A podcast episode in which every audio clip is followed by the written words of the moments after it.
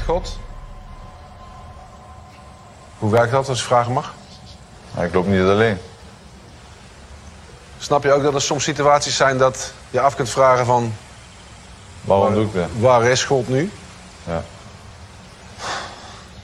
Deze komt niet aanwaaien. Ja. Zet hem op. Deze komt niet aanwaaien. Het lijkt erop dat kickbokser Robbie denkt, dat zullen we nog wel eens zien. Als achtste vertrokken en je bent als eerste hier. Hoe heb jij gelopen, joh? Doorgelopen. Ik zei van tevoren dat ik niet alleen was. Hè. Dat heb ik altijd in mijn hoofd gehad. Dus eigenlijk bijna alsof je op water liep. Bijna wel, ja. Ja, hè? Maar wat bedoel je dan? Je bent niet alleen? Nou, hij vroeg me wat mijn drijfveer was. Ik zei God. Oké. Dus dan ben ik nooit alleen. Dus daar haal je kracht uit. Oké. Dan hoop ik dat die kracht bij je blijft. Want het stopt niet hier. Je mag de weg vervolgen door de rivier. Blijf gaan totdat er wordt gezegd dat je mag stoppen. Succes. Die mag je hier laten. Die mag je hier laten.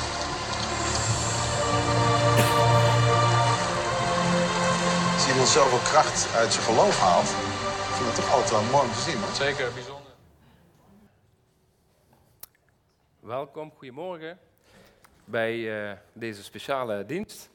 Eh, we gaan de jaartekst met u eh, delen. En ehm, ja, daar hebben we heel erg veel zin in, omdat we ehm, nou echt geloven en overtuigd zijn dat we dat van God hebben mogen ontvangen. Ehm, en dat maakt dat je dan ook eh, enthousiast kan zijn.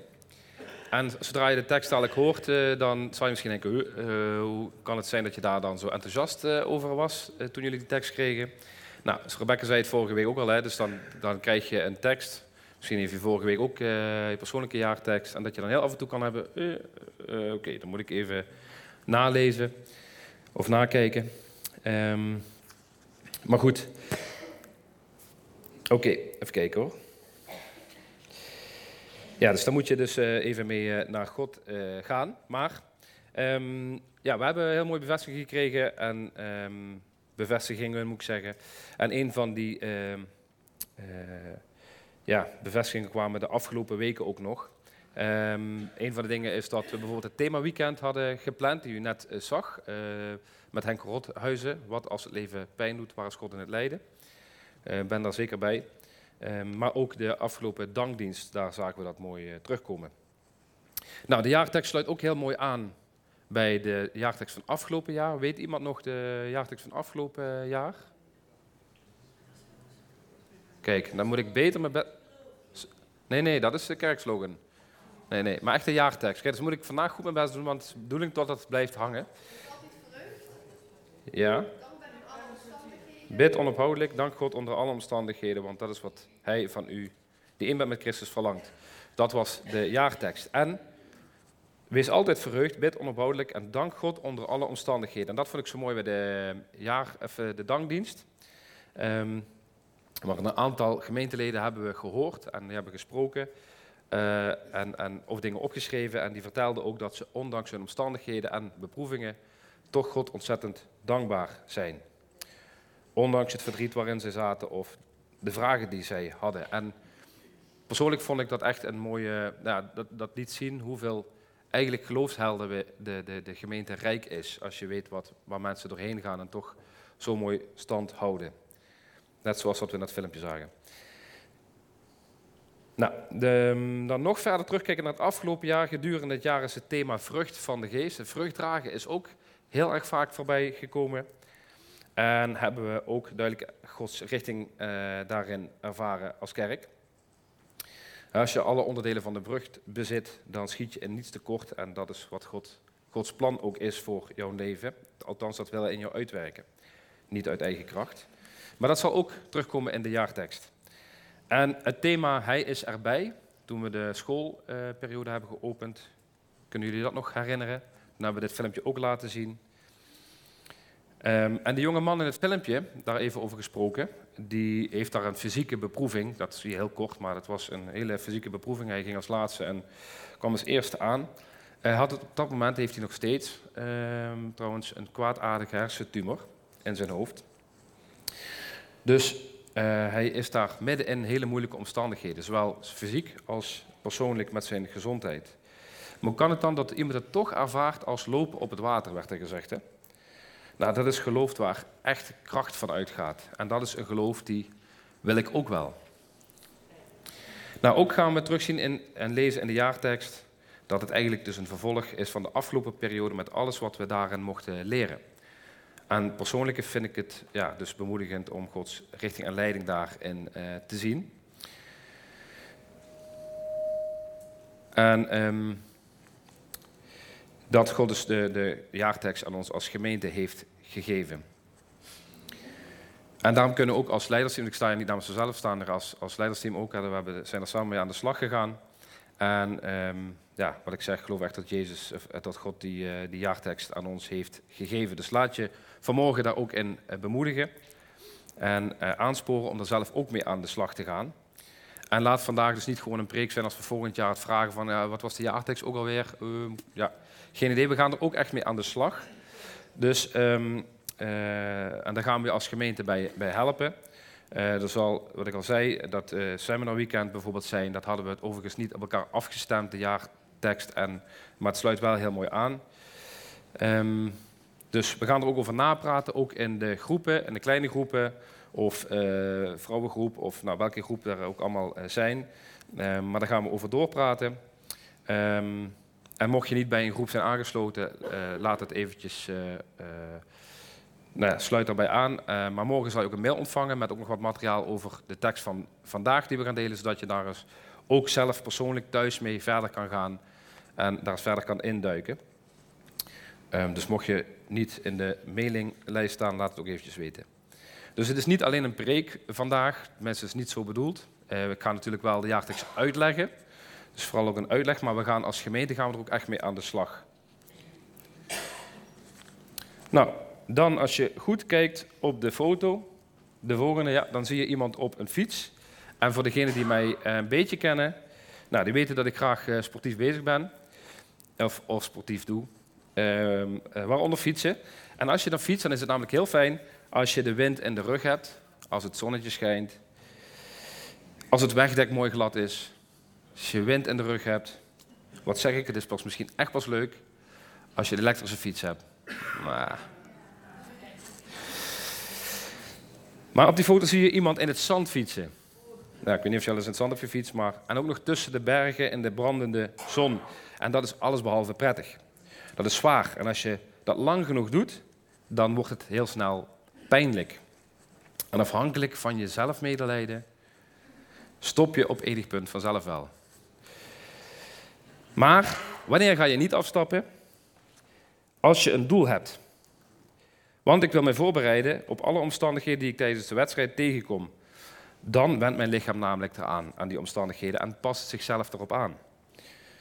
Nou, mijn sport is uh, triathlon, dat zijn drie sporten achter elkaar. En uh, ongeacht de elementen van temperatuur of, uh, of, het weer ga je flink aan de slag. Dus eventjes, mijn doel is dan uiteindelijk om 4 kilometer te zwemmen, daarna 180 kilometer te fietsen en dan nog erachteraan een marathon van 41 kilometer te gaan rennen.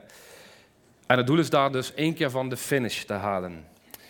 Niet om te winnen of zo. Maar omdat dat mijn doel is, eh, kan ik er nu voor kiezen, vrijwillig, om omstandigheden op te zoeken die mijn lichaam, maar ook mijn mentale kracht uh, uitdagen.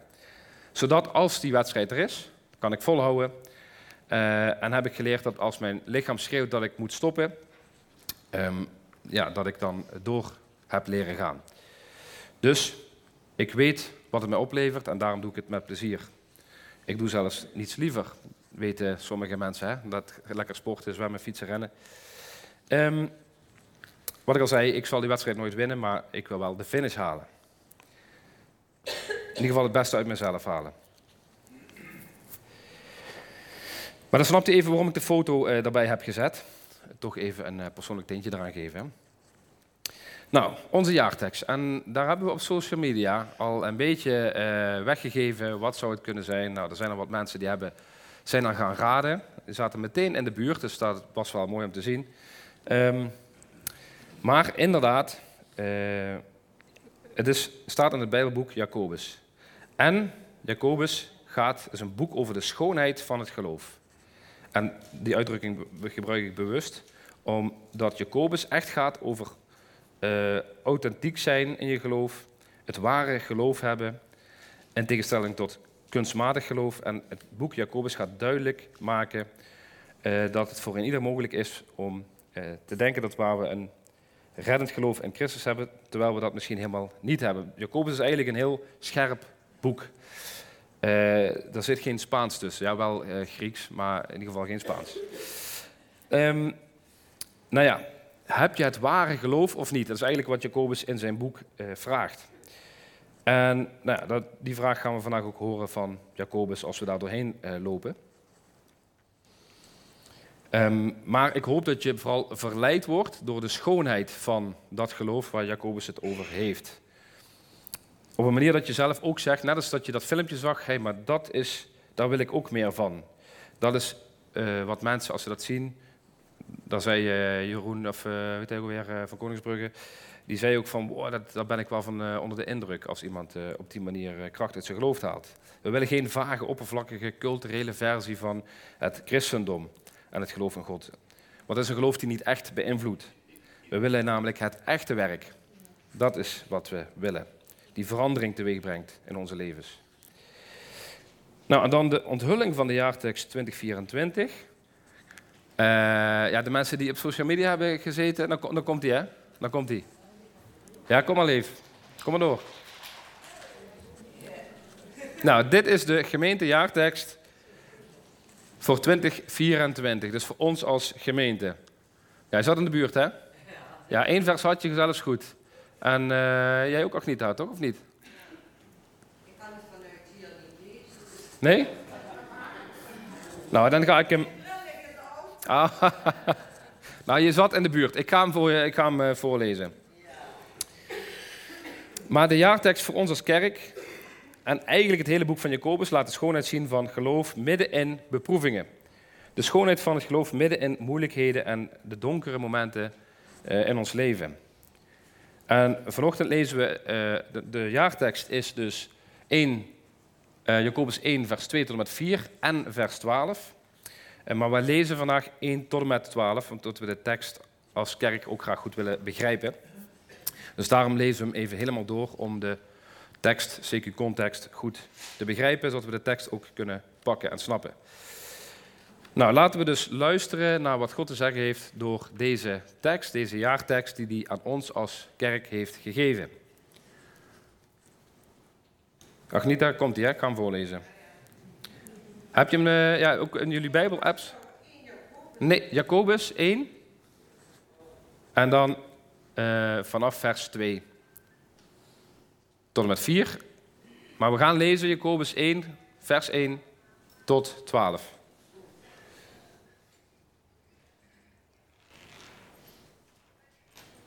Ik hoor ergens iets afgaan.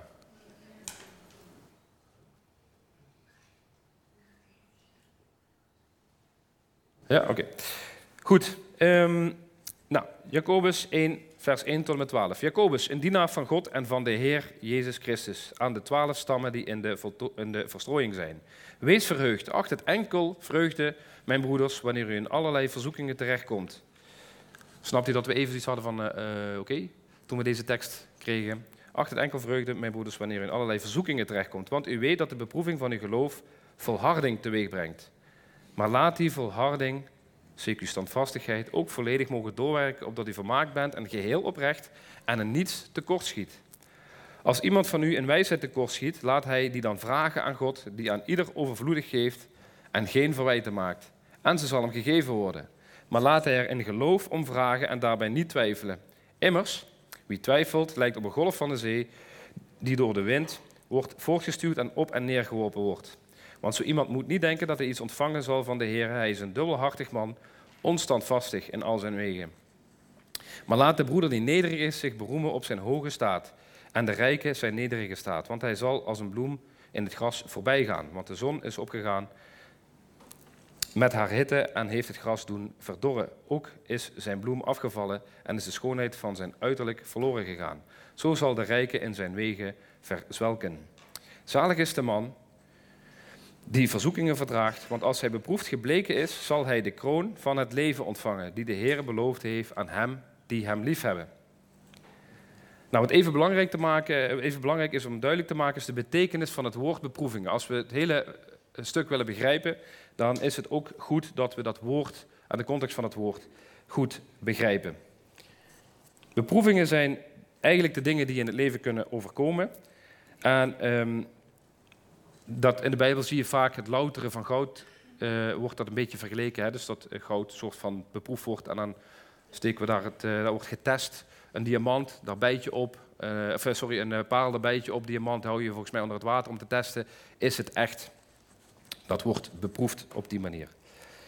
Um, dat is ook waarom Jacobus het heeft over het echte geloof op die manier. Maar volharding in beproeven is bedoeld ter versterking van het geloof.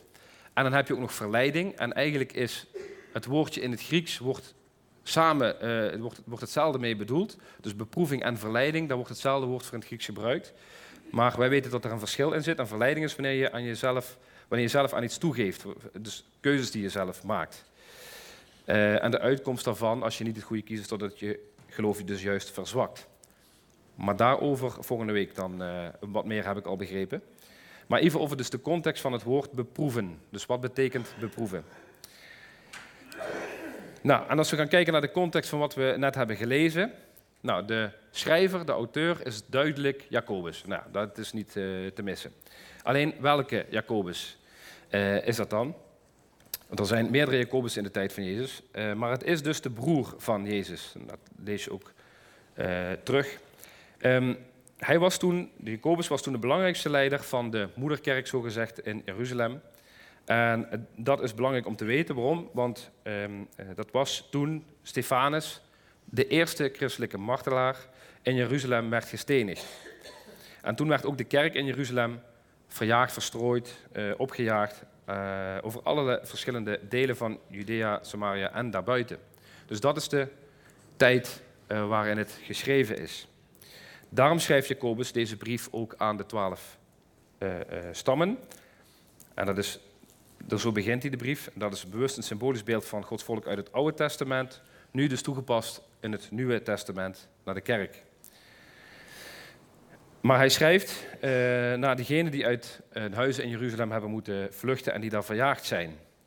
En juist die context, die is belangrijk om te begrijpen waarom de eerste woorden van zijn brief uh, als volgt waren.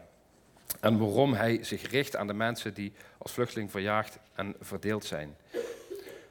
En dan de woorden van Jacobus zijn dus in deze context: beschouw het allemaal als vreugde als je allerlei soorten beproevingen tegenkomt. Nou, dankjewel Jacobus. En let even op, de versen 2 en 12 die dienen eigenlijk als een soort boekenlegger. Want je, dat, als je 2 en 12 leest, dan zie je dat die dus heel duidelijk bij elkaar horen. Bedoeld om te leren, als je beproevingen hebt, 12 is zeg maar het resultaat ervan, en daartussenin is, zeg maar, uh, hoe doe je dat dan? Zo kun je het, dit stuk, de Bijbelgedeelte, zien. En het was niet alleen van toepassing, toen was het van toepassing op deze mensen, maar het is natuurlijk toepassing van alle mensen die Jezus volgen. Ook die gaan door beproevingen. Nou, wij, zoals we hier zitten, volgen ook Jezus. Dus deze tekst is zeker ook nog vandaag voor ons op toepassing. Nou, we weten allemaal hoe we met allerlei soorten beproevingen te maken krijgen. En laat me even snel een stukje voorlezen over beproevingen in het gewone leven. Mag die naar de volgende? Een basisschoolscholier leeft in spanning. Hij heeft het gemaakt, de bevoorrechten. Ook al zijn de lessen nog steeds lang en saai. En het huiswerk is er nog steeds niet minder op. Thuis heeft hij nog steeds te maken met bedtijd en het meehelpen met de klusjes. Hij kijkt om zich heen en vraagt: Is dit waar ik mijn hele leven op heb gewacht? Er moet toch meer zijn? Ik ben moe van school, moe van boeken, moe van leraren. Ik ben moe van mijn kamer, mijn ouders en ik ben al mijn activiteiten beu. Ik kan niet wachten om er alleen op uit te trekken en alles zelf te mogen beslissen. Als mijn afstuderen komt, zullen mijn beproevingen voorbij zijn. Dus ook de jonge man gaat naar de beroepsopleiding. Hij is vrij, maar hij studeert voor een baan in de zorg, werkt voortdurend in andere instellingen, moet billen schoonmaken en werkt parttime om zijn kosten te dekken. In zijn laatste jaren heeft hij een serieuze vriendin en uiteindelijk beginnen ze zelfs na te denken over een huwelijk. Maar ze zijn nog niet echt lang genoeg bij elkaar om daar zo zeker van te zijn. Dan krijgt hij een baan in Brabant, anderhalf uur rijden van zijn geliefde. En zij leert ook voor verpleegster. De afwezigheid van elkaar laat hun liefde groeien. Ze werken harder dan ooit om een nieuwe beroep onder de knie te krijgen, maar voelen zich eenzaam en moe van het gescheiden zijn. Ze besluiten te trouwen. Elkaar in de ogen starende zeggen ze: Wij zullen voor altijd samen zijn. En dan zijn al onze beproevingen eindelijk voorbij. Schattig, hè? Ja. ja. Het huwelijksreis komt en is ook weer zo voorbij. Ze vestigen zich in een klein appartement en op zijn eerste werk dan doucht hij zich, begint hij zich te scheren. Maar hij kan zichzelf nauwelijks zien, omdat de kousen van vrouwlief over de spiegel ophangen. Die zijn zicht belemmeren. En oh, wat geeft ze geld uit. En ze verwacht nog steeds dat hij zijn liefde zal tonen met bloemen en sieraden. Ze wil maar steeds weer tekens van liefde voor haar. Hij denkt, hoezo een teken van liefde? Ik ben toch met je getrouwd, waarom heb je nog bewijs van mijn liefde nodig? Natuurlijk veroorzaakt hij ook een paar beproevingen in het huwelijk. Aan tafel eet hij alsof hij weer op de studentenkamer zit. Als hij slaapt, spartelt hij over het bed en zaagt hij de hele nacht een paar bomen om. Maar uiteindelijk regelen ze de zaken. Dat proces is nu voorbij. Nu willen ze een kindje. Maar één jaar, twee jaar gaan voorbij zonder succes. Maar dan, net als ze zich voorbereiden op de ontmoeting met de artsen, worden ze zwanger. En ze zeggen, nu zijn onze beproevingen voorbij. Ik zal maar niet vertellen over de beproevingen van de zwangerschap, de misselijkheid en de stemmingswisselingen. Laten we even acht maanden vooruitspoelen. Ze hebben een gezond meisje. Moeder en dochter verlaten het ziekenhuis en brengen de eerste nacht thuis door. De baby ligt in bed. De ouders gaan liggen en zeggen: Ons huwelijk is sterk, ons baby is thuis. Ze vallen in slaap en denken: Onze beproevingen zijn nu voorbij. In een mum van tijd zijn ze wakker. De baby is aan het huilen. Waarom? Ze is droog, ze heeft geen honger. Ze huilt zonder enige reden. Dus de beproevingen van het ouderschap beginnen. In elke fase van het leven van een kind zeggen de ouders tegen zichzelf: de volgende fase zal gemakkelijker zijn als we de hele nacht kunnen doorslapen. Als de baby ons kan begrijpen en wij haar kunnen begrijpen. Als we klaar zijn met de luiers, dan wordt het vast makkelijker. Als ze oud genoeg zijn om naar school te gaan, als ze onafhankelijk worden, als ze kunnen rijden, dan zijn we niet langer eindeloze uren bezig met chauffeuren en hen naar de sportwedstrijden en muzieklijsten te brengen. Ja, als ze kunnen rijden, dan zijn onze beproevingen voorbij. Als ze naar school gaan, op kamers gaan wonen, dan stoppen ze met zeuren over een bedtijd en hoeven we ons niet steeds af te vragen waar ze zijn. Misschien komen ze wel weer veel te laat thuis, maar dan weten we dat de mensen niet. Dan zijn onze beproevingen voorbij.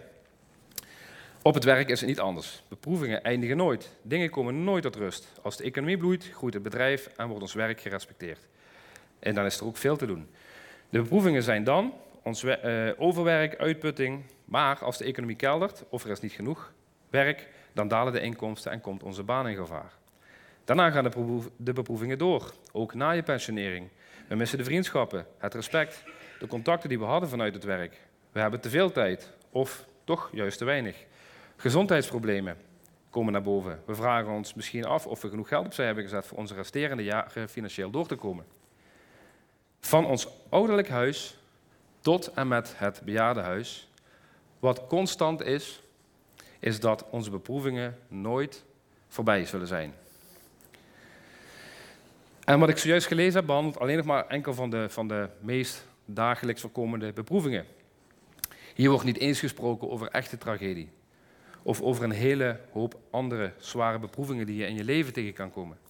Dit gaat nog niet eens over als je het verlangen hebt om te trouwen, maar het huwelijk blijft uit. Of als je gaat trouwen, maar het huwelijk loopt niet zoals je gehoopt had. Er staat ook niet dat, dat als je een kinderwens hebt, dat helemaal niet lukt of helemaal niet gebeurt. Of wanneer je wel gezegend bent met een kind, maar de baby niet gezond thuiskomt. Of zelfs helemaal niet meer thuiskomt.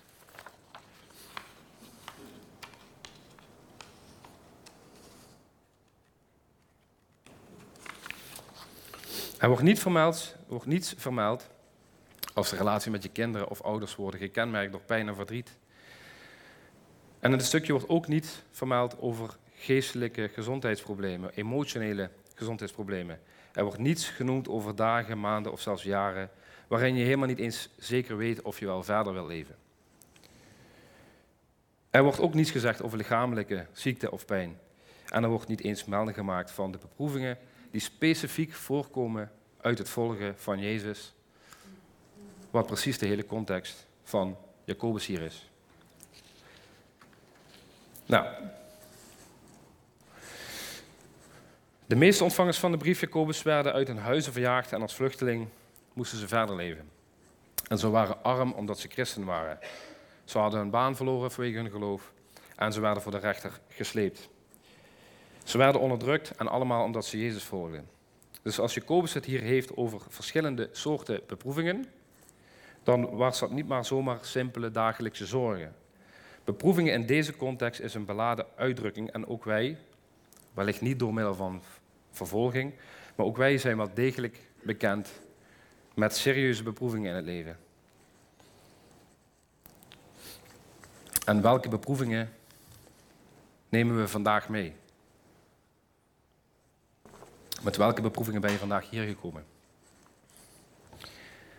En als je het een beetje weet, en ik weet van sommigen wat er speelt of heeft gespeeld, of wat ze hebben doorgemaakt, we hebben het met de dankdienst bijvoorbeeld gehoord.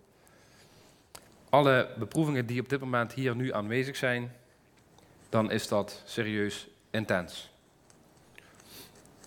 Dus wat moeten wij doen met wat Jacobus hier zegt?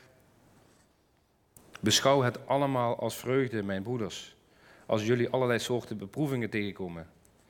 Je denkt dan waarschijnlijk, vind je die beproevingen allemaal vreugde? Dan ben je toch niet helemaal goed als je zoiets gaat zeggen. Dan leef je toch niet echt meer in de realiteit. En het klinkt inderdaad ook onmogelijk als je nadenkt over beproevingen in je leven. Misschien komt het zelfs gek of aanstootgevend over als iemand zoiets zegt, maar dat is het niet. Ik wil je laten zien dat de opdracht van God, dat begint in vers 2 van Jacobus, juist een krachtig beeld is van de goedheid van God. Hoe tegenstrijdig dat nu misschien ook nog even klinkt. En ik wil je laten zien dat het op een bovennatuurlijke manier mogelijk is om vreugde te hebben, echte ware vreugde te hebben, wanneer je in allerlei soorten beproevingen terechtkomt. En als dat waar is, zou je dat dan niet willen? Zeker als die beproevingen de schoonheid van het geloof onthullen. Wil je dan niet het soort geloof dat beproevingen in vreugde kan veranderen? Dat je krachtig kan staan en zijn in je geloof zoals we hebben gezien, het begin van het filmpje, of gehoord de dankdienst. Wat we hebben gehoord van onze eigen standvastige geloofshelden die de kerk rijk zijn. Ondanks hun omstandigheden God dankbaar zijn en trouw blijven. En zijn gebleven. Echt geloof waar Jacobus het over heeft. Dat is de meest krachtige getuigenis die er is. Dia 8. Acht het enkel vreugde wanneer je door allerlei beproevingen heen gaat. Nou, laten we beginnen met het begrijpen wat het vooral niet betekent. Het betekent dus zeker niet dat wanneer je in allerlei soorten beproevingen terechtkomt, dat je een glimlach op je gezicht tovert en doet alsof alles geweldig gaat en is. Dat zeg ik ook gebaseerd op de rest van de Bijbel, voor degenen die meeschrijven 1 Petrus 1 vers 6 en Hebreeën 12 vers 1. 1 Petrus 1 vers 6 en Hebreeën 12 vers 11. Maar daar betekent Jacobus 1, vers 2 niet dat wanneer er heftige beproevingen in het leven van een medechristen zijn, dat dan je eerste woorden tegen die persoon natuurlijk niet zijn als hij je verhaal vertelt en die vertelt je welke ellende die doorheen gaat. Acht het enkel vreugde, mijn broeder. Acht het vreugde, mijn zuster. Ja, dat ga je natuurlijk niet zeggen. Dat betekent dat dus niet. Denk ook maar aan het voorbeeld van uh, Jezus die door Martha en Maria bij ze werd gevraagd nadat hun broer Lazarus was gestorven.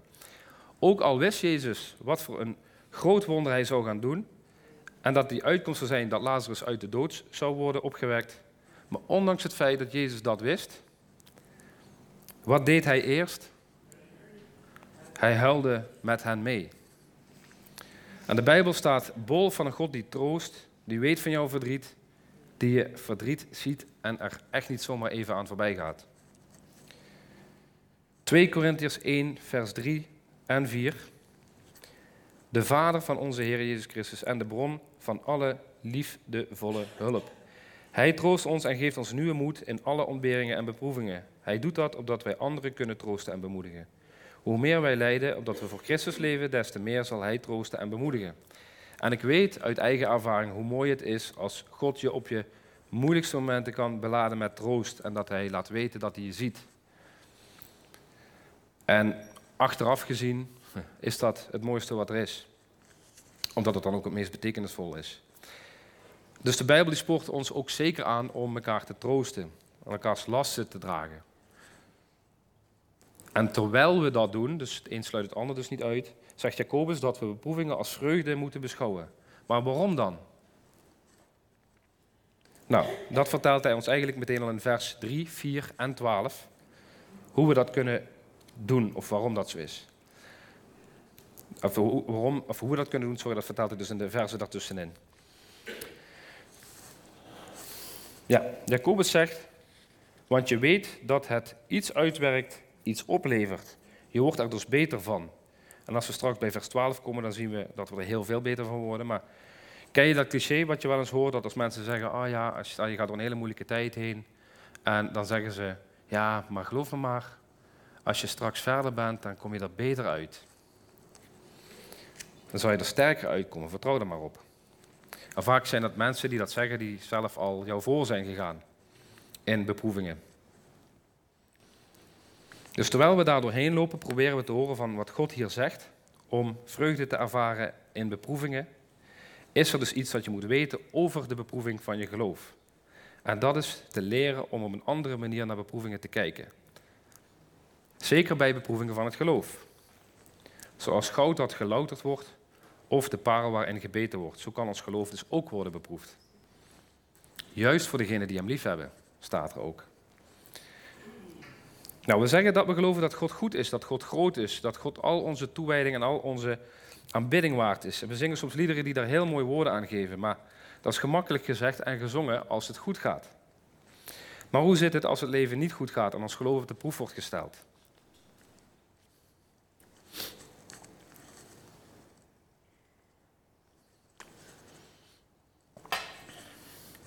Nou, de Bijbel zegt dus dat je beproevingen als vreugde kunt beschouwen, omdat je weet dat deze beproevingen dus iets, op zullen, iets opleveren, iets produceren. Ja, en het is belangrijk dat je dat stukje ziet. Want het is niet zo dat we vreugde hebben over een beproeving op zichzelf, maar in plaats daarvan ligt onze vreugde in het weten wat beproevingen dus opleveren. Kijk naar wat ze produceren, wat leveren beproevingen dus op. En dat is volharding, standvastigheid, standvastigheid, uithoudingsvermogen en doorzettingsvermogen. Nou, dat woord komen we dus ook opnieuw in vers 12 tegen. Zalig, gezegend is de man die volhardt, oftewel standvastig blijft tijdens beproevingen. En dat is dezelfde beschrijving die we zien in het begin van vers 2, waar ook staat: het brengt volharding teweeg. Een ander woord voor volharding is standvastig, onbuigzaam, doorzettingsvermogen, onverzettelijk, vastberaden, taai, en ga ze maar door. Dus als we beproevingen in ons geloof ondergaan, maar we wel vasthouden aan het geloof, ontstaat er een buitengewone standvastigheid. En voor alle duidelijkheid, we hebben het ook te maken met een tegenstander in deze wereld die niet wil dat je stand houdt onder beproevingen in je geloof. Dus beproevingen kan God ten goede gebruiken, wil niet zeggen dat God de oorzaak is van je beproevingen. Dat is ook een belangrijke om te weten. Maar die tegenstander, die wil dat dus gebruiken om jouw geloof onderuit te halen en eigenlijk jou gewoon kapot te krijgen. Nou, stap 1 is dus om je geloof onderuit te halen. En terwijl je hier samenkomt, zit je misschien ook wel, ga je ook wel door allerlei beproevingen heen. En weet dan dat uh, ja, de tegenstander, laat ik het maar even zo noemen, jouw geloof wil vernietigen. Je daar vandaan wil houden. Hij wil jouw moeilijke dagen gebruiken om jouw hoop af te pakken en hij wil het gebruiken om jou toe te brengen God achter je te laten en het geloof los te laten. Zelfs alleen maar om een greep op God wat losser te maken. Dus niet meteen van het geloof af, dat doen we stapje voor stapje. Ah, waarom zou ik nog naar de kerk gaan? Dat is niet meer van deze tijd. Noem maar eens een eerste stap. En vervolgens komen er mensen op je pad. Leuke klik, allemaal leuke dingen voorstellen. Vaak dan op de zondagochtend. En voordat je het weet, heb je een heel nieuwe groep mensen om je heen. En sta je op geloofsgebied overzichtig wat te wankelen. En de laatste stap is dan nog maar een paar flinke omstandigheden aan je voorschotelen. Om de nestjes die al op je hoofd waren geplant, er op het juiste moment uit te laten komen. Maar dan, als je juist dan God nodig hebt, zijn de mensen om je heen niet meer de mensen die ook op Gods weg wandelen. Maar je adviseert je problemen bijvoorbeeld maar lekker weg te drinken. Maar goed, zoals gezegd, daar volgende week meer over. Maar ik wil me even schetsen hoe snel kan dat gaan. Maar als je volhoudt, dia 10, maar als je volhoudt, zullen beproevingen en een blijvend geloof, zullen het blijvend geloof voorbrengen dat onvoorstelbaar mooi is. En dit komt uit 1 Petrus. Sla maar een paar bladzijden naar rechts, het volgende boek, naast Jacobus. Dan lees je hoe Petrus het omschrijft. In 1 Petrus 1 vers 6 en 7. Bijna identiek. Ook Petrus schrijft hier aan de leidende vervolgde christenen. Verheugt u daarin, ook al wordt gij thans, indien het moet, indien het moet zijn, voor korte tijd voor allerlei verzoekingen bedroefd. Opdat de echtheid van uw geloof kostbaarder dan vergankelijk goud, dat door vuur beproefd wordt, tot lof en heerlijkheid en eer blijken te zijn bij de openbaring van Jezus Christus. En dat is bijna op dezelfde manier geschreven door Petrus. Hierin verheugt u zich. Beschouw het allemaal als vreugde, maar ook als u bedroefd bent door verschillende verzoekingen, beproevingen. Hij zegt ook wanneer allerlei soorten beproevingen tegenkomt, wordt de echtheid van uw geloof op de proef gesteld. Dus wanneer je door middel van beproevingen vasthoudt aan dit geloof en wanneer je niet toegeeft aan de tegenstander, dan zullen deze beproevingen een geloof voorbrengen die kostbaarder is dan goud. Dat is de schoonheid die daarin schuil gaat. Een grote schat aan de schoonheid die van een soort geloof dat stand houdt.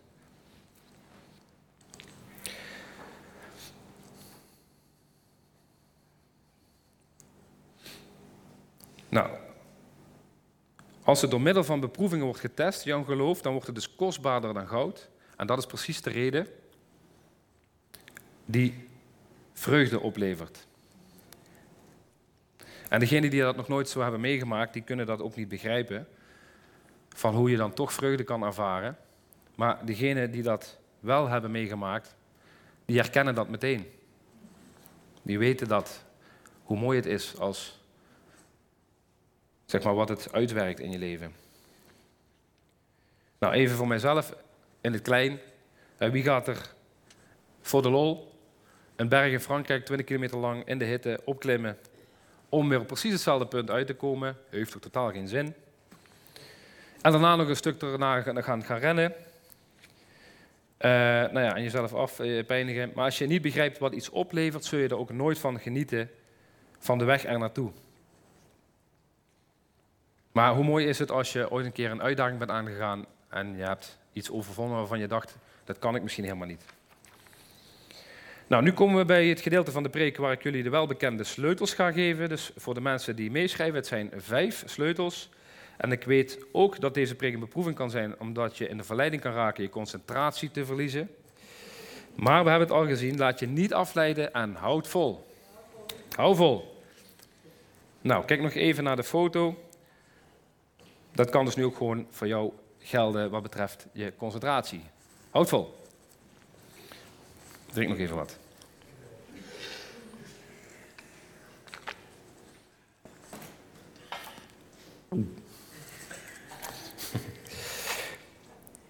Oké, hoe zorgt beproeving voor een standvastig en sterk geloof en hoe kan het zelfs vreugde geven in ons leven? Laat ik je zien aan de hand van Jacobus, onze jaartekst. 1. Sleutel 1. Beproevingen leiden ertoe dat we groeien naar Jezus beeld. Naar zijn gelijkenis. En zoals ik al zei, vorig jaar hadden we het thema vruchtdragen wat vaker terugkwam. Um,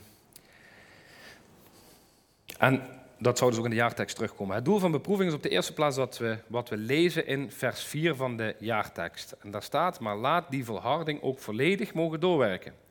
Opdat u vermaakt bent en geheel oprecht en in niets tekort schiet. In een andere vertaling staat, zo zal je geloof sterker worden en zal je een volwassen geloof krijgen. Daardoor zul je altijd het goede doen. En dat laatste altijd het goede doen is daarmee dus een uitkomst, oftewel een vrucht van beproeving. Wat zich dus ook automatisch zal uiten in de vrucht van de geest bijvoorbeeld. Daarom dat Jacobus het ook heeft over een levend geloof tegenover een dood geloof. Geloof zonder dat je het ziet, zonder vrucht, is niet echt of zelfs een dood geloof. Jacobus zegt dus dat het doel is om volledige volharding te doorontwikkelen. Die ervoor zal zorgen dat je volmaakt en oprecht bent en er niets tekort schiet. En nu komt het. Het is namelijk niet alleen het plan met beproeving, maar het uiteindelijke plan van God voor jouw leven. Het is het oorspronkelijke en uiteindelijke doel voor ons leven volgens de Bijbel. En dan heb ik het over de hele Bijbel en niet alleen Jacobus. Dus wat je hier in Jacobus ziet, is de beproeving van je geloof, standvastigheid en volharding uitwerkt. Daar hebben we het over gehad en daar stopt het dus niet. In vers 4 laat die volharding volledig mogen doorwerken, oftewel zijn volle effect hebben. En wat is dat effect van een standvastig geloof? Opdat je vermaakt en compleet mag zijn en dat je in niets tekort schiet. Let wel, hier kom je precies op een dunne lijn van geloof uitwerken en het verdienen van genade. Althans, dit is zo'n tekst, als je aan versje prik doet, om maar even zo te noemen, dan zit daar het gevaar eh, in. Maar het boek Jacobus wordt vaker misbruikt om het geloof door werken te verdedigen of zelfs te promoten. Om daar helemaal nu op in te gaan is de prikkende tijd nu niet voor, maar dat is niet wat hier bedoeld wordt. Het is altijd iets wat God in jou door zijn werk wilt bewerken. Uh, en daarom dat ik die andere vertaling ook even al bijnam. Nou, in ieder geval wil ik je uitnodigen om niet af te haken als je het hoort over dit soort geloof. Dus blijf, als je het hoort als geloof door werken, blijf dan nog even, uh, blijf nog even volgen. Het zal op het einde nog duidelijker worden. in ieder geval vrucht dragen, vermaakt en oprecht zijn en in niets tekort schieten, nog simpeler gezegd, steeds meer op Jezus gaan lijken. Dat lijkt me een heel goed einddoel. Dat is dus ook het ultieme doel van ons leven. We zijn vaak op zoek naar het doel van ons leven. We gaan uh, naar conferenties om dat te ontdekken. Wat is het doel van God met je leven? En ik denk dat ik het gevonden heb. Laten we namelijk eens even uitzoomen naar de hele Bijbel. Helemaal aan het begin van de Bijbel, Genesis 1, worden man en vrouw geschapen naar het beeld van de gelijkenis van God. Naar het beeld, sorry, naar het beeld of gelijkenis van God. Ze hebben een perfecte relatie met God en er was aan hun en in hun geen enkel gebrek. Het probleem ontstaat in hoofdstuk 3, dus twee hoofdstukken verder, waar de mens, man en vrouw, besluiten om God niet meer te vertrouwen en tegen God te zondigen. Kennen we allemaal wel. Maar dus we zijn geschapen in Gods beeld in hoofdstuk 1. En terwijl ze daar nog geen enkel gebrek hadden, ontbreekt het hun aan, vanaf hoofdstuk 3 aan heel veel dingen. Waaronder de relatie met God zelf. Ze schoten niet alleen tekort in de zin van hun zonde en gedrag, maar vanaf dat moment kwam ook het lijden en uiteindelijk de dood in ons leven. En daarmee dus ook allerlei vele soorten verschillende beproevingen. Er waren dus geen beproevingen voor de zonde. Maar nu zijn er vele beproevingen in een wereld waarin iedere man en vrouw, dat gaat dus over onszelf, zondig tegen God. Onze relatie met God is verbroken en het ontbreekt ons aan veel dingen. We ervaren verschillende beproevingen die er onvermijdelijk zijn in deze gevallen gebroken wereld. Maar gelukkig is de Bijbel het allereerste begin, vanaf het allereerste begin, het verhaal over God die ons lief heeft en ons achtervolgt, ons najaagt. Hij laat ons niet alleen in onze gebrokenheid. En uiteindelijk komt God zelf naar ons toe in de persoon van Jezus. Jezus die leeft vervolgens een zonderloos leven in tegenstelling tot onszelf en ook hij heeft geen zonde om voor te sterven. Hij kiest ervoor om aan het kruis te sterven en de prijs voor onze zonde te betalen. Drie dagen later staat hij op uit het graf in overwinning op de zonde, op de Satan, op het lijden en zelfs op de dood. Zodat iedereen in deze wereld, waar dan ook en hoe je zonde er ook uit hebben gezien, die op Jezus en op Gods liefde vertrouwt, al je zonde zal vergeven. En de relatie tussen jou en God voor altijd zal herstellen. En dit is hoe dit voor iedere christen uitziet wanneer je elke dag steeds weer meer en meer naar zijn beeld gevormd wordt. Je wordt opnieuw geboren, je wordt nieuw gemaakt en hij verandert je van binnenuit. Je wordt gevormd naar zijn beeld, naar zijn gelijkenis, tot op een dag die transformatie volledig voltooid zal zijn. En dit is waar de Bijbel dus eindigt. Op een dag zullen alleen die op Jezus vertrouwen volledig met God worden hersteld. Vrij van alle zonde, al het lijden en de dood. Vrij en voor eeuwig van God. Om voor eeuwig van God en elkaar te genieten in perfecte en volledige harmonie. Zonder dat het aan ons iets ontbreekt of een iets tekortschiet. Dat is waar, Bijbel, waar de Bijbelverhaal eindigt en het uiteindelijke doel van ons leven is hersteld worden naar Gods beeld. Dia 12. Nou, hier leest u de Bijbel, hoe de Bijbel erover spreekt. Er zijn een aantal versen die je kunt zien op de beamer. Ik zal ze nou niet allemaal gaan, uh, gaan oplezen. Um, maar je kan ze thuis nog eens nalezen. Wat eigenlijk onderschrijft wat ik zojuist zeg, dat het doel is van God om steeds meer op Hem te gaan lijken. Psalm 17, vers 15, Romeinen 8, vers 28 tot 30. Nou, en ik vind dat Johannes 3, vers 2, die valt het heel mooi samen. Ja, vrienden, wij zijn kinderen van God en kunnen ons er geen voorstelling van maken hoe het later zal zijn. Maar wij weten één ding. Als Christus komt, zullen wij zijn zoals Hij, omdat wij Hem dan zien zoals Hij werkelijk is. Wij zullen bij God zijn en God zien. We zullen perfect gevormd worden naar zijn beeld zoals we oorspronkelijk bedoeld zijn, zonder dat er ook maar iets aan ons ontbreekt. Het uiteindelijke doel van ons leven is dus om perfect en compleet te zijn en aan niets te ontbreken. Zoals Jacobus in 1 vers 2 het beschrijft. Jacobus zegt, alle beproevingen ons naar dit doel leiden, perfect en compleet zijn, aan niets tekortschieten, en niets tekortschieten. Dan kun je ze als vreugde beschouwen. Dus dit doel is het beste doel die er is voor jouw leven. Het is het grootste en beste doel. En wat ik ook hoop is dat je hierin ziet dat de beproevingen in deze wereld dus niet het eindstation is. Dat is niet wat je bestemming is. En ik hoop dat je ziet dat de beproevingen in deze wereld je laten zien dat de dingen niet zijn zoals ze zouden moeten zijn. Het klopt niet zoals het nu is.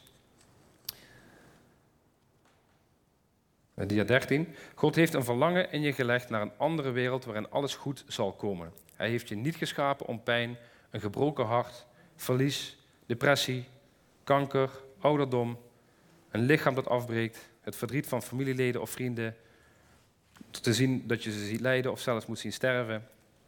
Alle gevoelens, emoties, pijn, hartepijn die je tijdens beproeving ervaart, komen uit een hart dat naar iets beters verlangt. Een hart wat ook voor iets heel anders gemaakt is. Het verlangt namelijk naar de plek waar alles goed en perfect is gemaakt. En je hart verlangt naar degene die jou zelf geschapen heeft. Beproevingen zullen alleen maar vreugde kunnen zijn als ze ons naar dit uiteindelijke doel brengen.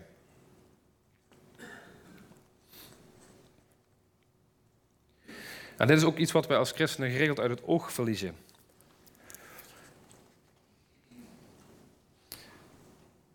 Dus wat is het uiteindelijke doel van ons leven? Dat verliezen we wel eens uit het oog.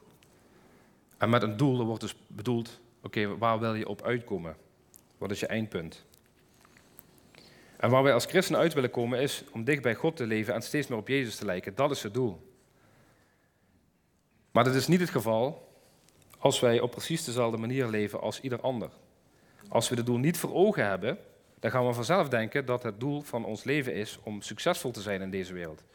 Of dat het doel is om jezelf zo goed mogelijk, dat je het zelf zo goed mogelijk hebt met alle comfort die de wereld te bieden heeft. En ik zeg niet dat dat fout is, maar ik heb het over wat je doel is. Of misschien is je doel wel om door iedereen aardig gevonden te worden. Of is je doel de slimste, beste en de meest getalenteerde te zijn en daarin erkend en gezien te worden. Of is je doel misschien wel die leuke baan, het leuke gezin dat er op een bepaalde manier uitziet. Kinderen of ouders die zich op een bepaalde manier gedragen. En als we niet oppassen, zouden onze doelen zelfs gericht kunnen zijn op hoe we dingen ervaren en zorgen dat het zo goed mogelijk aansluit op ons leven. Nogmaals, niet dat deze dingen fout zijn, maar welke bestemming heb je voor ogen? Ben je aangekomen op je bestemming en is je doel bereikt als je die baan hebt? Of al die andere dingen die ik net heb genoemd. Want als deze dingen namelijk je einddoel zijn, als er dan beproevingen komen, natuurlijk zul je dan nooit vreugde ervaren of het als vreugde kunnen zien. Waarom niet? Dat is heel logisch. Omdat beproevingen je dan van jouw doelen zullen afhouden. En ik heb dat al eens vaker gezegd, maar we zien God vaak als een middel voor onze doelen. Terwijl Hij zelf het doel is. Als God helemaal niet ons einddoel is, maar ons middel is van onze eigen doelen, dan degraderen we God voor ons hulpje van onze doelen. En zeker als we dat mensen zelf ook nog eens gaan onderwijzen, natuurlijk gaan mensen dan verwacht zijn bij het eerste beste zuchtje tegenwind. Omdat als we zelf leren dat het gaat over nou ja, rijkdom en jouw doelen in je leven. Natuurlijk word je dan teleurgesteld. En lees maar eens wat Jezus zegt als hij de uitnodiging doet om hem te volgen.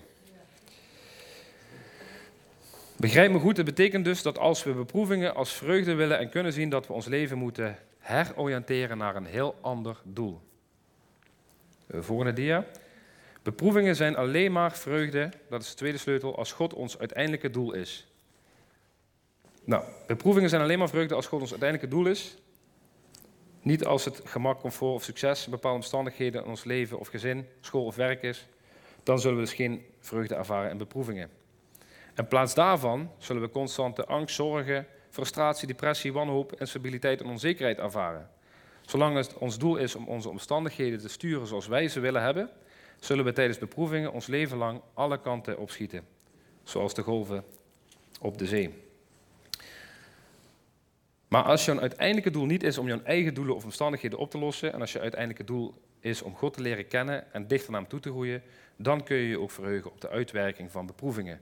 Ongeacht omstandigheden zul je dan altijd namelijk je doel bereiken. Dat is een gegarandeerde uitkomst die je rust en vrede geeft. Je zult dan, als hij jouw doel is, dan zul je kracht ontvangen, hoe zwak je ook bent. Je zult een bovennatuurlijke vrede ervaren, die alle begrip te boven gaat, die je vaak niet eens onder woorden kan brengen. Je zult een hoop hebben die alle wanhoop overwint. En je zult een liefde hebben die alle angst verdrijft. Waarom? Omdat God bij je is, met je is, elke dag weer. En in door hem zal je steeds, door hem zal je steeds meer op hem lijken, vrucht dragen en uiteindelijk zelfs volmaakt zijn en niets tekortschieten. Dat is een prachtig doel voor je leven. God is het beste doel voor jouw leven. Beproevingen zullen vreugde zijn als God jouw doel en eindbestemming is. En natuurlijk kunnen we vragen hebben: waarom gebeurt mij dit en waarom gebeurt mij dat? Hoe kan hier nou überhaupt iets goeds uitkomen? Maar de schoonheid van echt geloof is juist geloof dat blijft staan ondanks vragen die er zijn. Dat is ook een beetje het punt van de jaartekst. We mogen zeker weten dat als we in beproevingen terechtkomen, die standvastigheid zullen voorbrengen en dat het ons zal helpen om volmaakt te worden zonder dat we iets tekort schieten. En als dat de uitkomst is van mijn beproevingen, dan vertrouw ik God op daar mij naartoe te leiden. Hij keert de beproevingen ten goede.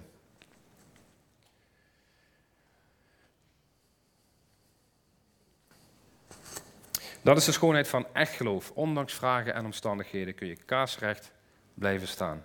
En vertrouwen op het God zal uitwerken ten goede. Zelfs op het moment dat je er nog niets van begrijpt. Dit beeld van vertrouwen brengt ons naar het derde effect, derde sleutel van beproevingen die Jacobus laat zien. Dia, volgende dia. Beproevingen leren ons te vertrouwen op de wijsheid van God. En dat is interessant, Jacobus, 4, die sluit, uh, Jacobus 1, vers 4, die sluit af met de woorden, zodat je in niets tekort schiet. Maar dan de eerstvolgende zin, in vers 5, meteen deze woorden. Als iemand van u tekort schiet in... Natuurlijk weet Jacobus ook wel dat wij tekort zullen schieten op de momenten dat we worden beproefd. Daarom hebben we juist Gods hulp nodig. En dus we zijn niet alleen geholpen met de wetenschap dat de uitwerking is van beproevingen, maar we moeten ook door de beproevingen heen. En wat noemt Jacobus dan in vers 5 als allereerste wat er dan ontbreekt en wat we nodig hebben? Dat is wijsheid. Ja. Als we door beproevingen heen gaan, dan kunnen we aan allerlei dingen denken die we missen.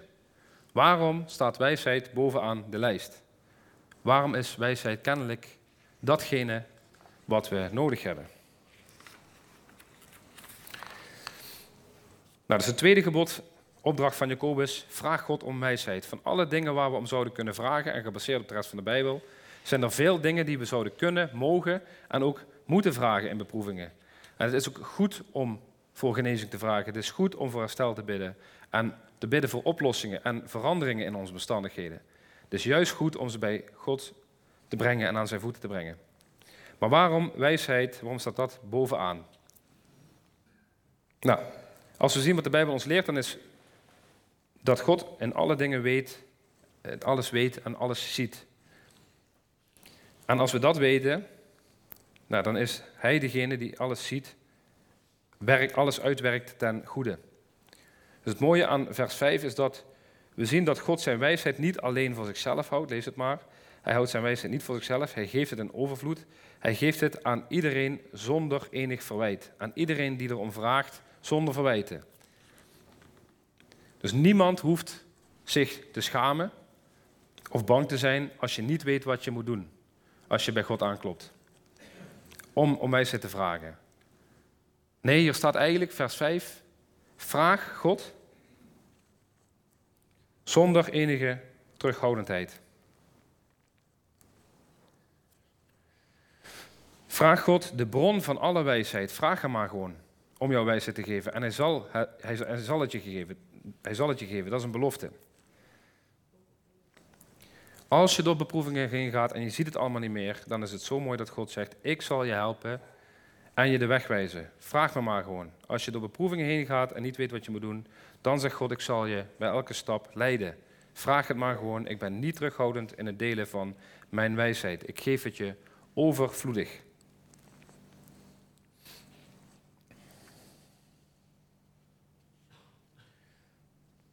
Nou, ik weet uit eigen ervaring hoe het is als je mensen om je heen hebt waar je uren mee kan praten, waarvan je heel veel kunt leren. Voor mij is bijvoorbeeld de mannen van de Raad van Advies een van die mensen dan. En zijn zelfs een heel weekend met hun op pad gegaan met een van de mannen. Uh, en hebben we echt van genoten van de, al hun ervaring, al hun wijsheid. En echt van opgeladen. Maar dat kunnen misschien ook je ouders zijn of je schoonouders zijn. Misschien wel je eigen vader. Maar misschien mis je ook mensen in je leven waaraan je wijsheid en raad kan vragen. Misschien heb je inmiddels helemaal geen ouders meer. Of geen vader meer die je kan vragen om wijsheid. En hoe goed en hoe mooi het ook is om dit te mogen hebben in je leven, maar we hebben nog iets wat oneindig veel beter is. God, de heerser van deze wereld en de schepper van de wijsheid, is mijn vader. Hij is jouw vader. Hij, jouw vader, heeft oneindige wijsheid voor jou beschikbaar gesteld wanneer je die nodig hebt. Over wat dan ook. En niet alleen voor mij, hij heeft het ook voor jou beschikbaar gesteld. Tegen iedereen die erom vraagt, zegt hij: Ik heb een hele voorraad schuur voor je in petto aan wijsheid. Volgende dia. Vraag het me gewoon en vertrouw me dan ook daarin. Vraag in geloof en vertrouw dan dat ik het zal geven, zonder enige twijfel. Want als je twijfelt, lijk je op een golf van de zee die door de wind voortgestuurd en op en neer geworpen wordt. Want zo iemand moet niet denken dat hij iets ontvangen zal van de Heer. Hij is een dubbelhartig man, onstandvastig in al zijn wegen. Dat is het contrast. Sowieso hoe Jacobus uh, schrijft, is veel in contrasten. Maar je ziet het standvastig geloof midden in beproevingen. En dat brengt stabiliteit en standvastigheid. Terwijl een onstandvastig geloof instabiliteit met zich meebrengt. Dat laat het stuk eigenlijk uh, zien. En voor alle duidelijkheid, het is niet zoals we aan wijsheid vragen dat God in één keer uh, ons alomwetend laat zijn. Wij zijn natuurlijk God niet. Maar God zegt wel heel duidelijk, ik zal je wijsheid geven die je nodig hebt op het moment dat je er doorheen loopt. En ik zal het je royaal geven. Vraag het me en vertrouw me. En als je op mijn wijsheid vertrouwt, zal ik je persoonlijk er doorheen leiden. Twijfel daar nooit aan. Dat is wat hier staat.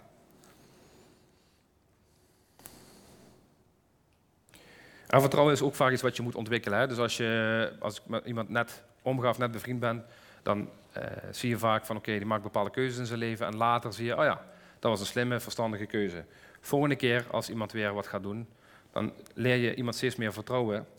En dat is eigenlijk ook een beetje hoe het met God kan werken. Als je net met God onderweg bent en je gaat op beproevingen heen, dan ga je ontdekken, oh ja, ik uh, vind het nog een beetje spannend om te vertrouwen, maar je gaat leren, oh ja, hij is te vertrouwen.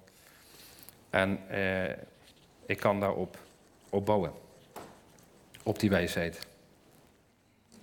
We kunnen beproevingen dus als vreugde beschouwen omdat we deze beproevingen ons laten groeien naar het beeld van Jezus en omdat, we, en omdat ze ons leren vertrouwen in de wijsheid van God.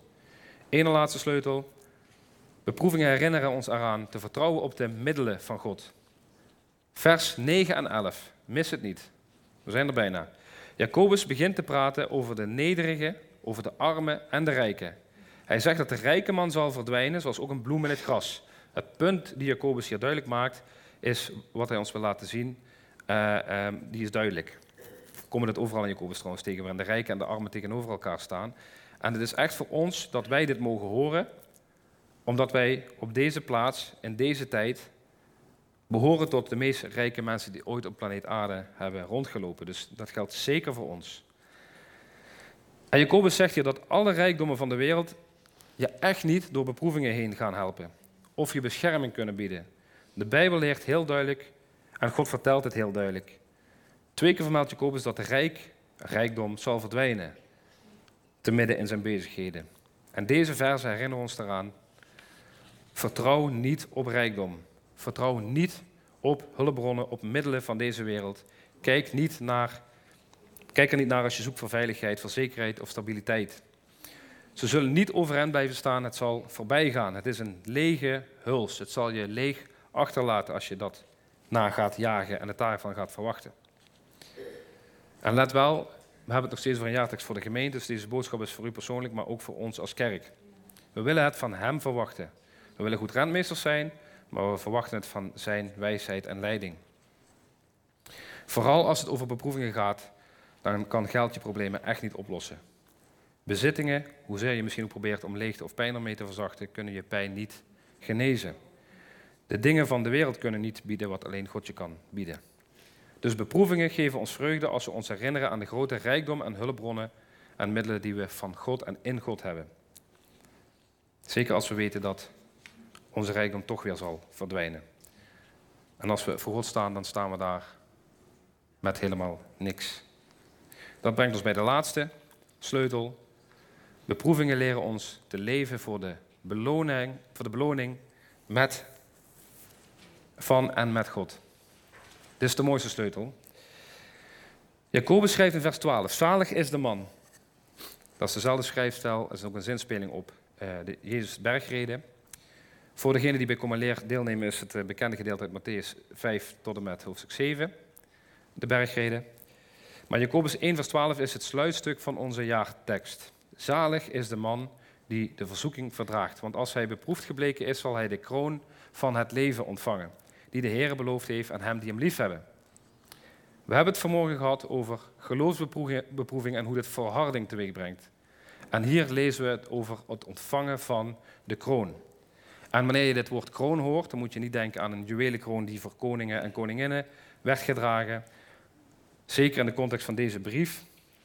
Zullen de mensen die die brief toen hebben ontvangen meteen hebben gedacht bij het woord kroon aan een krans die op het hoofd wordt gedaan van een atleet als hij het einde van de race heeft gehaald en gewonnen. Dus dat is de beeldspraak die hier wordt bedoeld met kroon. Een zware race uitlopen, zoals ik al aanhaalde. Mijn eigen voorbeeld maar als overwinnaar het einde halen om een kroon te mogen ontvangen omdat je alle beproevingen overwonnen hebt. Je hoeft niet te winnen, maar het gaat erom dat je de finish haalt. Nadat je alle beproevingen hebt doorstaan. En wat is die kroon voor jou en voor mij? Dat is de kroon van het leven. En het is zo mooi als je hoort wat God hier tegen ons zegt. Als je aan het einde bent gekomen van al je beproevingen in je leven, dan is er nieuw leven. Nieuw leven voor altijd. Leven met God, zoals we gelezen hebben. Dan ontvangen we het eeuwige leven met God zoals Hij heeft beloofd. Hij heeft het als beloning beloofd aan hen die van God houden.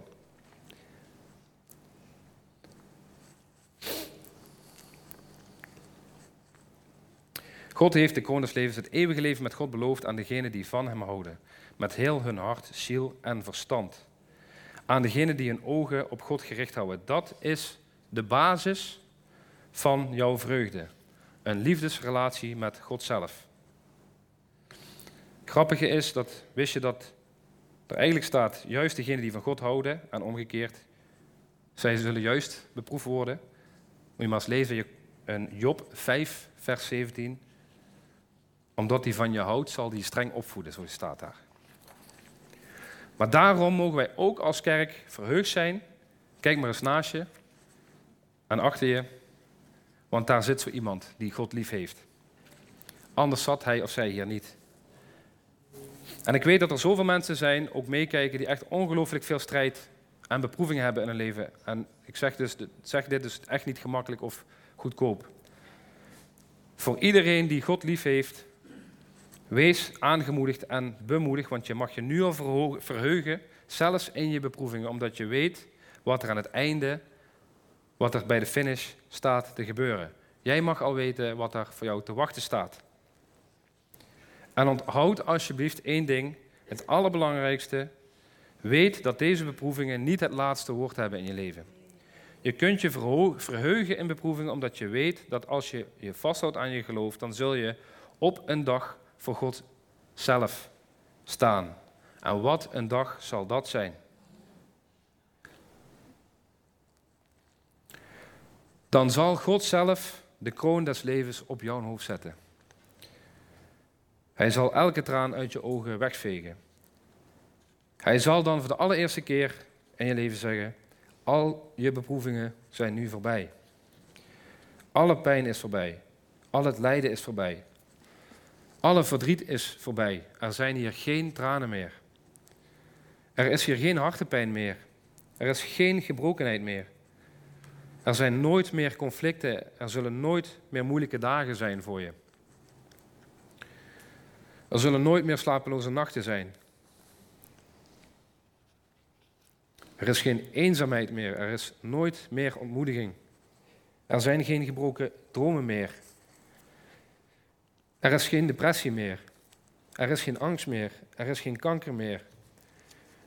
Er is geen ziekte meer en geen dood. Er is alleen maar pure vreugde. Op deze plek is er alleen nog maar eeuwige, nooit meer eindigende vreugde. En dat is wat er gaat gebeuren voor iedereen die volhardt in zijn geloof en die van hem houden. Dus, lieve broers, lieve zussen, als je weet dat dit eraan gaat komen en je mag weten dat dit de beloning is die voor jou klaarkomt, wees dan bemoedigd. En als je dan met beproevingen in deze wereld te maken krijgt, houd dan vast, houd vol, want de God die van je houdt, zal je beproevingen gebruiken om naar zijn gelijkenis te laten groeien. Hij zal de beproevingen gebruiken om je te leren vertrouwen op zijn wijsheid. Hij zal je overvloedig veel wijsheid geven terwijl hij met je meeloopt en zelfs met je meehoudt. Hij zal je alles geven wat je nodig hebt en op een dag zal hij zijn beloning zelfs als kroon op jouw hoofd zetten. En je zal niets en niets meer tekort schieten of tekort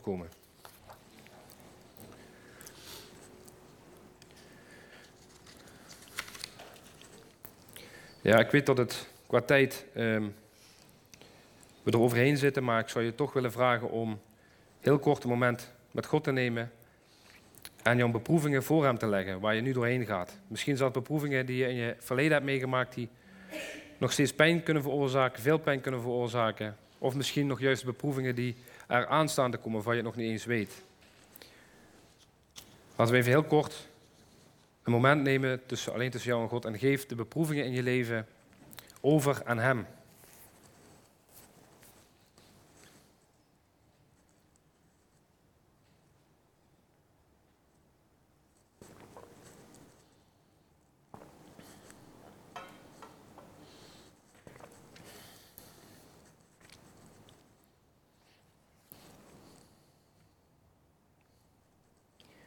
En bid maar gewoon met mij mee.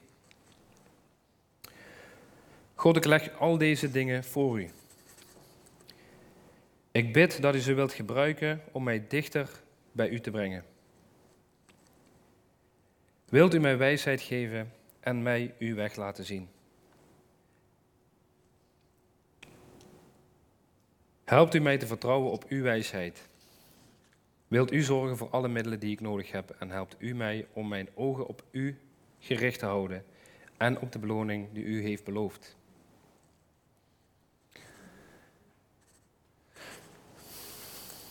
We zullen nog een lied zingen. Mocht je nog persoonlijk gebed willen, dan kom tijdens het lied of daarna naar voren en dan zullen we met je bidden. En dan zal ik na het lied de dienst afsluiten.